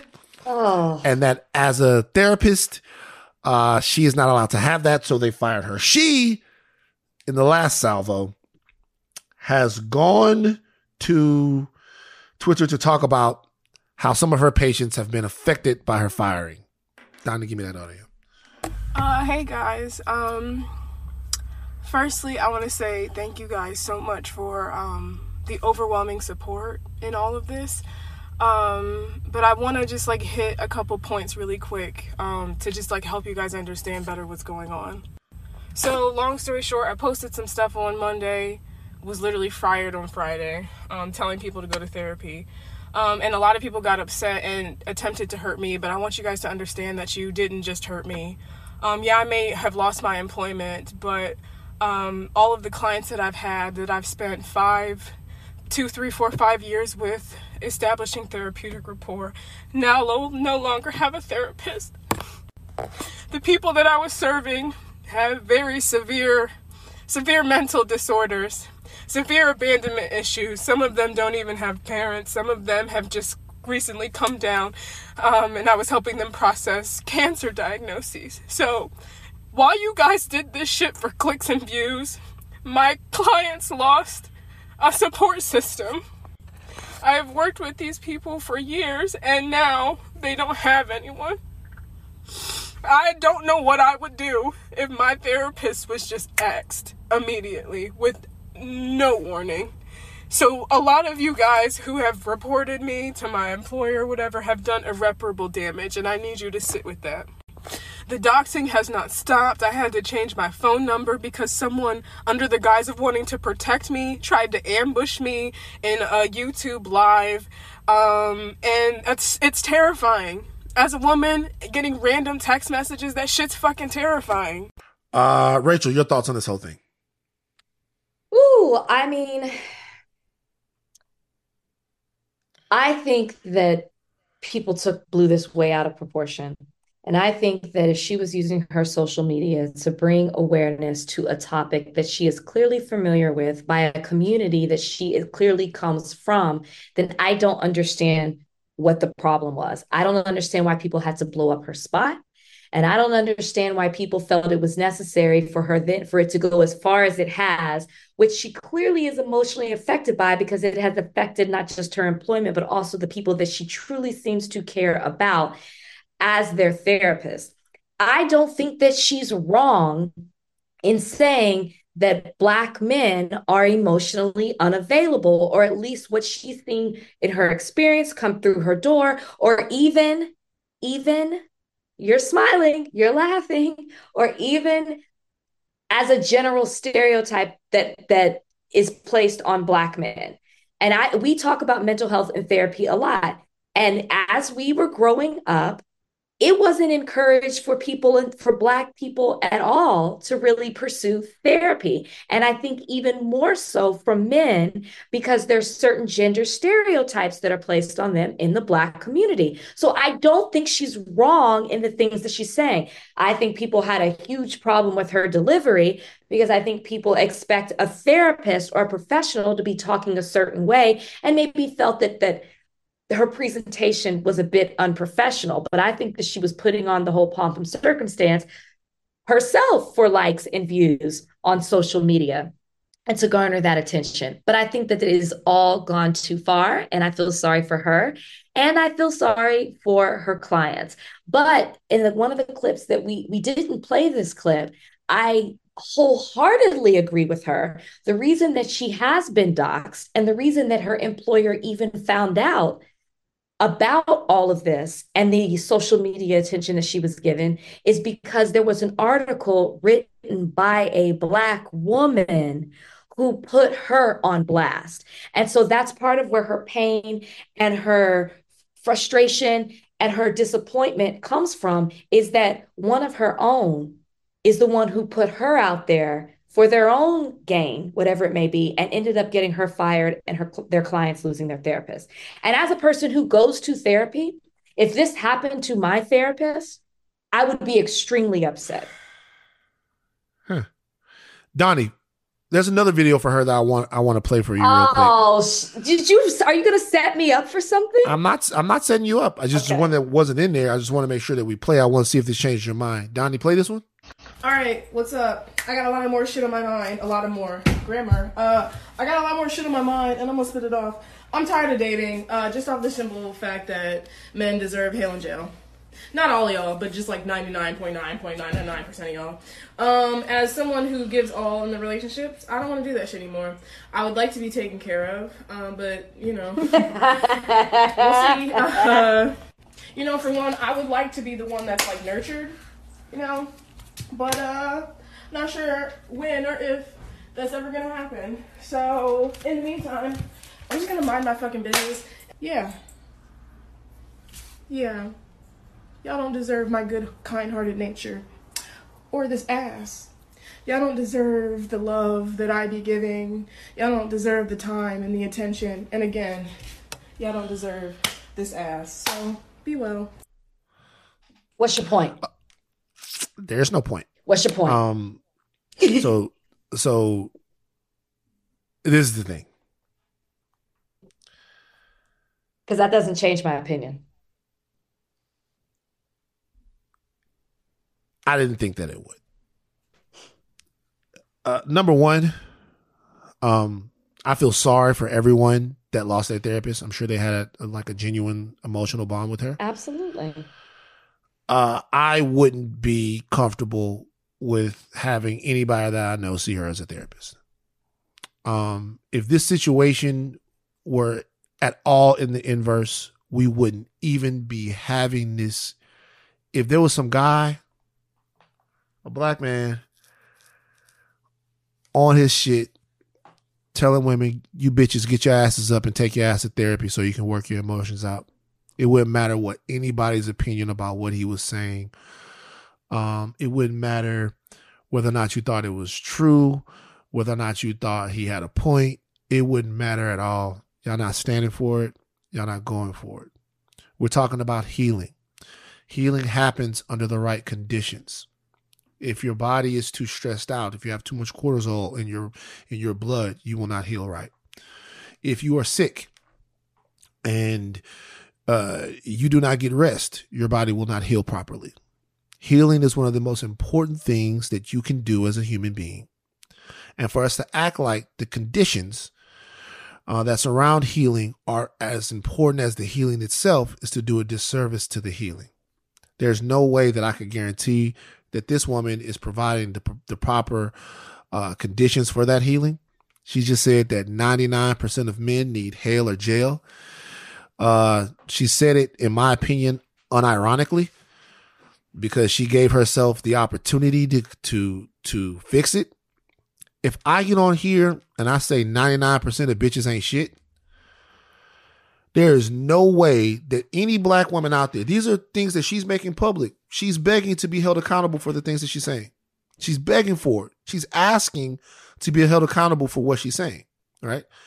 I wouldn't be, if I saw a video with your therapist saying 99% of black women ain't shit, I'm not going to be okay with you going to that therapist. This is the real thing. A lot of women, for good reason, agree with her that we aren't shit. A lot of women, for good reason, agree with her that we're stunted, agree with her that we're that that we're uh, uh, that we're stuffed up, that we're blocked. A lot of women agree. Maybe most women. I don't know how many. And so because of that, they think, fuck the way it's supposed to be done, or fuck the the message you niggas need to wake up. Y'all can talk to us like that. We can talk to us like that. A therapist can't. A therapist can't demonstrate to me in public that she has such a pointed criticism about one group of people. I don't have any problem. I talk about all the time, all the time, the fact that we need more therapy, that we need to talk to each other better. I talk about it. I talk about it not just with black men, but black women too. I'm never going to disrespect black women in order to help them. I'm never going to say what all of I'm, I'm mm. never going to say not me. Oh no, I'm sorry. I don't I'm not doing Yeah. that because that's what you're Well, gonna do. actually, actually, to be honest with you, there was a guy who did that, and he was rightfully vilified. There was a guy who vil- who who disrespected black women in order to to do what he thought he was doing to help them, to to readjust their expectations and to help them build themselves up. And he would talk directly to them, and he would say stuff like, you know, take stock of yourself and do all of this stuff. And the way he would say it was extremely disrespectful. And me and a other a lot of people said, you can't talk about black women like that. You can't talk to them like that. Whether you agree with him or not. And I didn't, but a lot of people did. Whether you agree with them or not, you can't talk to them like that. You can't do that.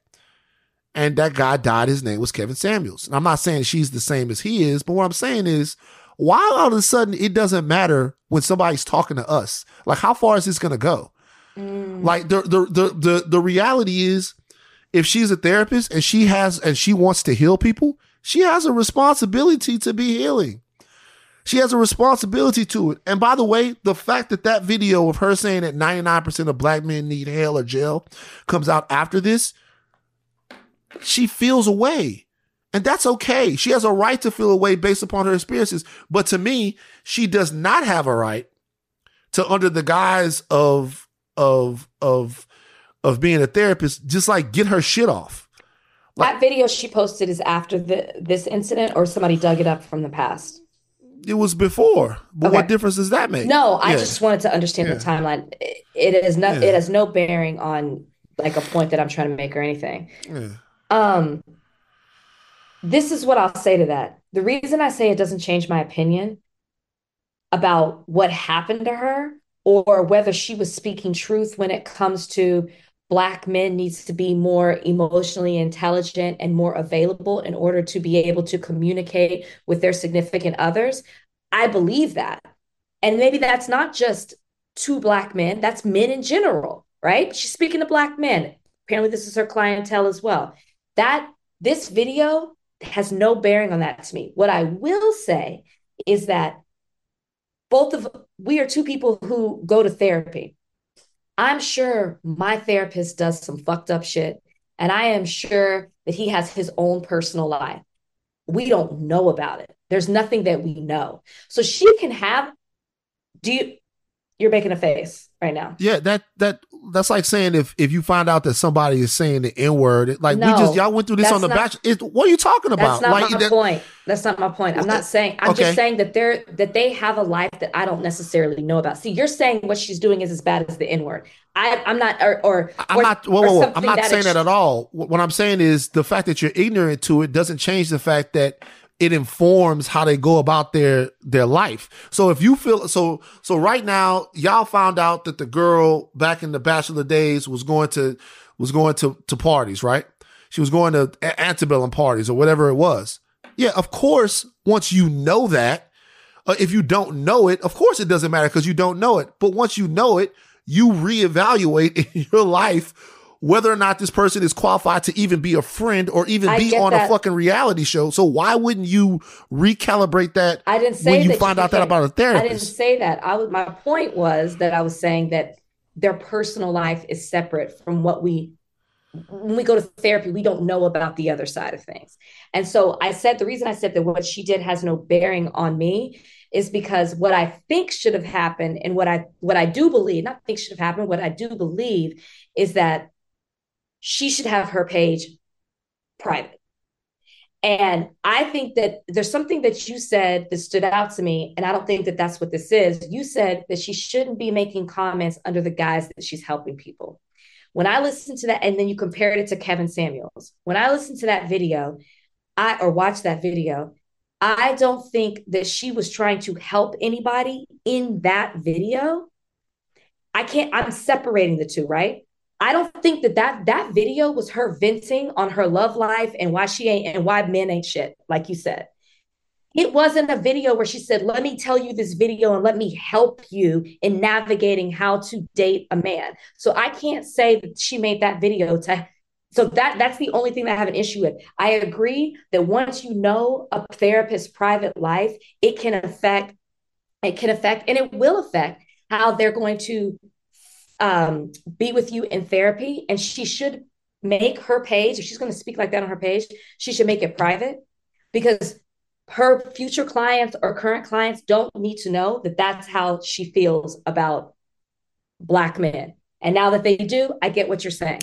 My only thing, So- my only issue with what you're saying is that video, but you can't say that she put out that video because she was trying to help people. Uh, or help. was. I, you did. You said she's doing it under the guise of helping people. You did say not that. that video. The first video that we're talking about was under the guise of trying to help people, telling black men to try to get there. That's that's you're the saying video that, that, that you're referring to. saying that it's under the guise of helping people. It's not a guy. I, I do believe that she, I don't. uh, There's no way That's your I can opinion. That's your opinion. And, and so and so all I'm saying is this. So number one, I don't think. Let me let me go on record. Number one, I don't think she should have been fired. I don't. I don't believe in rushing to axe people, um, uh, when they do stuff. I just don't believe it. I don't believe she should have been fired at all. Like in this situation, I don't believe she should have been fired. I do believe I wouldn't want her as my therapist. And I do believe that it was worth evaluating whether or not um, she was an impartial therapist or could be an impartial therapist based upon the video that she made and uh, the earlier video. This is all I'm saying right now is obviously the the reason why the 99% of y'all need hell or hell or jail thing is because look, we don't know what anybody does at any point, right? And we really don't know whether or not what somebody does, whether or not it informs who they are or not, right? Mm-hmm. We can't be sure. Mm-hmm. If somebody is going through that thing saying uh, the Sony leak happened while I was at TMZ. Um, Amy Pascal and Scott Rudin were making all kinds of jokes about Barack Obama and all kinds of stuff. They were saying all kinds of off the wall shit. When the Sony leaks came out, everybody, and so you know what people said? They were like, okay, well, if they're if they're making jokes about this and they're saying stuff like this, right? How do we know that when they're looking to cast people or hire people, that there isn't some sort of implicit bias in what it is that they're saying and what it is that they're doing, right? Sure. How do we know that it's not in there? And people are, oh, you don't know that, blah, blah, blah, blah. So, well, how do we know? But in this case, I'm looking at people say, oh, well, shit, that was her saying this and that was her saying that. If if I look at something right now and I don't think the way that she talked to black men in that first video was appropriate. I know that that's sometimes like I would, me personally, that's from Van's personal thing. I'm never to be like, hey, y'all, like, I'm never to talk down to black women in order to help them. We've talked about this before, right? We talked about this when Donald Glover, I keep bringing this up, when Donald Glover made the, the, they had the scene in Atlanta where the white woman was talking to black women. I'm like, that's inappropriate to talk to sisters like that, to chastise them, even if what you're saying in that scene is your own personal experience or you believe it to be true. If you care about black women, there's a way that you're going to address them when you're trying to help them. And doubly so if you're a therapist. So I don't think that that was appropriate. But when I continue look, number one, the fact that she cannot keep this off TikTok, that she cannot keep this off TikTok, right? She can't keep it off TikTok. And then number, and then the, the fact that when I see her say 99% of y'all deserve hell or jail. Yeah. Well, like how much, like, like, I, like how much of that shit are we supposed to, okay. All right, cool. I mean, what, you know what I mean? Like, what am I supposed to do? I'm supposed to be like, oh yeah. You, you, I mean, like how much of that as a therapist? And then when you put it together, I don't see how it's just, you know what the bottom line is? Like, and I wish there was a better way to express this. But as a black man, I'm going to try to express this. We know that we've hurt y'all. Like, we know. Those of us who care to know, we know. We know. Mm-hmm. Like, those of us who care to know, who care to admit it, who care to come to terms with it, I've hurt. Definitely have. Hurt, done the whole thing, not been there the way I should have been. Like we we all have. Some of us are trying to remedy it. Some of us are trying to do better. But like we're fucking people. I don't know what's being expected of me right now. Like it, it's it's like I'm a human being. So I don't think that this sister should have lost her job, but she definitely need to clean up the way she talking. I or if it, it, it, I mean, it's like she we we can't do it like that. I I I think first of all that she should make her page private, but two, I also think that she was really trying to be witty and funny mm-hmm. when she mm-hmm. said hell or gel. I do think that, and I don't really think if you sat her down and you asked her, I I this same way you have your opinions. I really think if you set her down and ask her, do you really believe that black men should be um, in hell or jail? I really don't think that she would be like, yeah, absolutely. But at the same time, her experiences or what she may have learned may be why she is telling black men, look, I, you know, I have been hurt. I've been through some shit. And this is what I'm telling you, you need to be able to communicate and successfully have a relationship with women or men or whoever it is you desire to be with.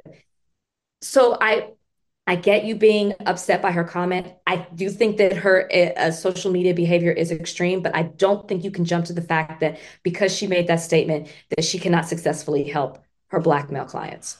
Just me. I'm telling you right now, if the shoe was on the other foot, y'all would not go for it. Maybe so, but guess what? It's not. And if there's a case that comes with that, we'll see how I respond to that. I guess I don't want to do the been. whole. But if it had, but if it was this, you would do But, we, this. but, Well, I that, haven't but said we do that, that, all we Okay, but we but I do that all the but and we maybe do that, that- all the time. But like maybe we do that like would be like the it- case, but it's not the case in the situation that we're talking with right now. Donnie, what you got?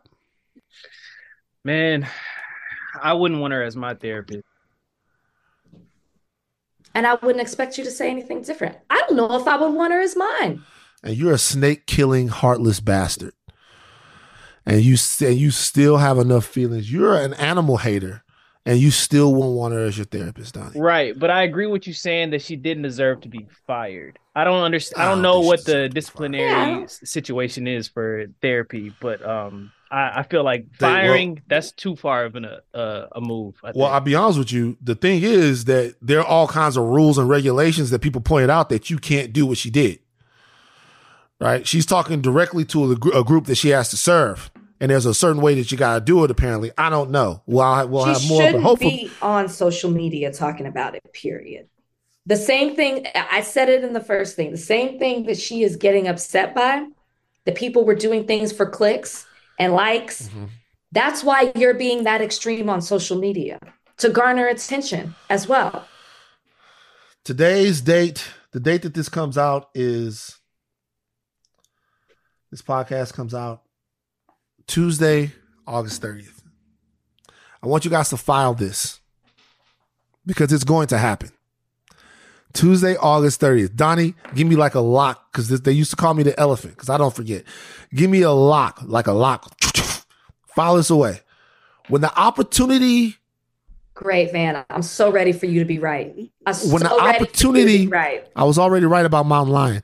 When the opportunity comes for me to be show right. this double standard to Rachel, I want everybody to remember this day that I prove we gotta talk to each other better than that. We can't do it like that.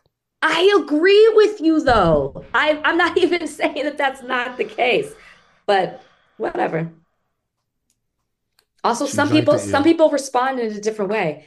I actually like to be talked to in a harsh way, but Jesus. Christ, Rachel, nobody you're getting too personal now. No, I just right, mean like wait, I respond. I respond better to being direct and being like straight to the point and just, you know, I I do. So maybe that's I look, I can understand that. Well, I look, it is like ain't nobody, you know, we don't need to cut. Hey, we do need to go to therapy. No bullshit. fix yourself. Fix yourself. You, no bullshit. But maybe check to see to if your therapy. therapist has a social media account. Hey, if like, I'm telling you, I, I got a therapist. I love her. If I if I if I find out some shit, I'm not gonna be able to trust her anymore. All right, that's enough. We we beat we beat it into the Donnie. As a matter of fact, clean that up at the end. All right. Um, spicy podcast today. We gave you guys a little extra because we've been gone. We've been like 145 or something like that, 150, something like that. I've been watching Yellowstone more.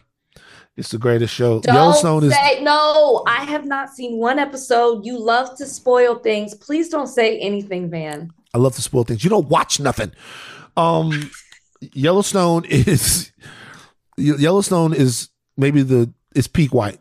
What season love- are you on? I'm like all I'm done with it, but I'm rewatching it. I'm, I'm done. I'm done. I'm I'm completely caught up with Yellowstone.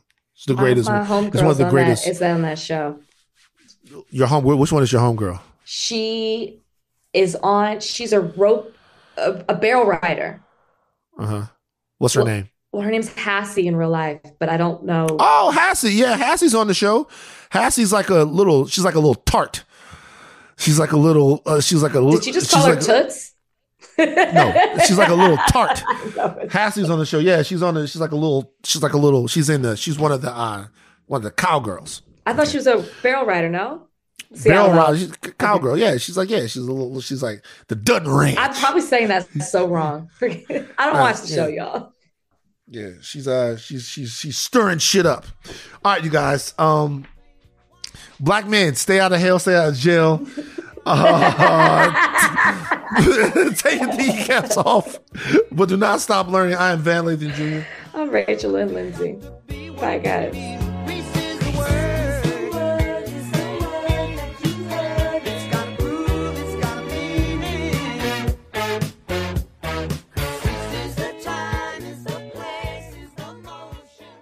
This episode is brought to you by Hotels.com. When I went on my last holiday to Cape Town, it was amazing. My friends were there, the weather was phenomenal, and most importantly, the food was fantastic.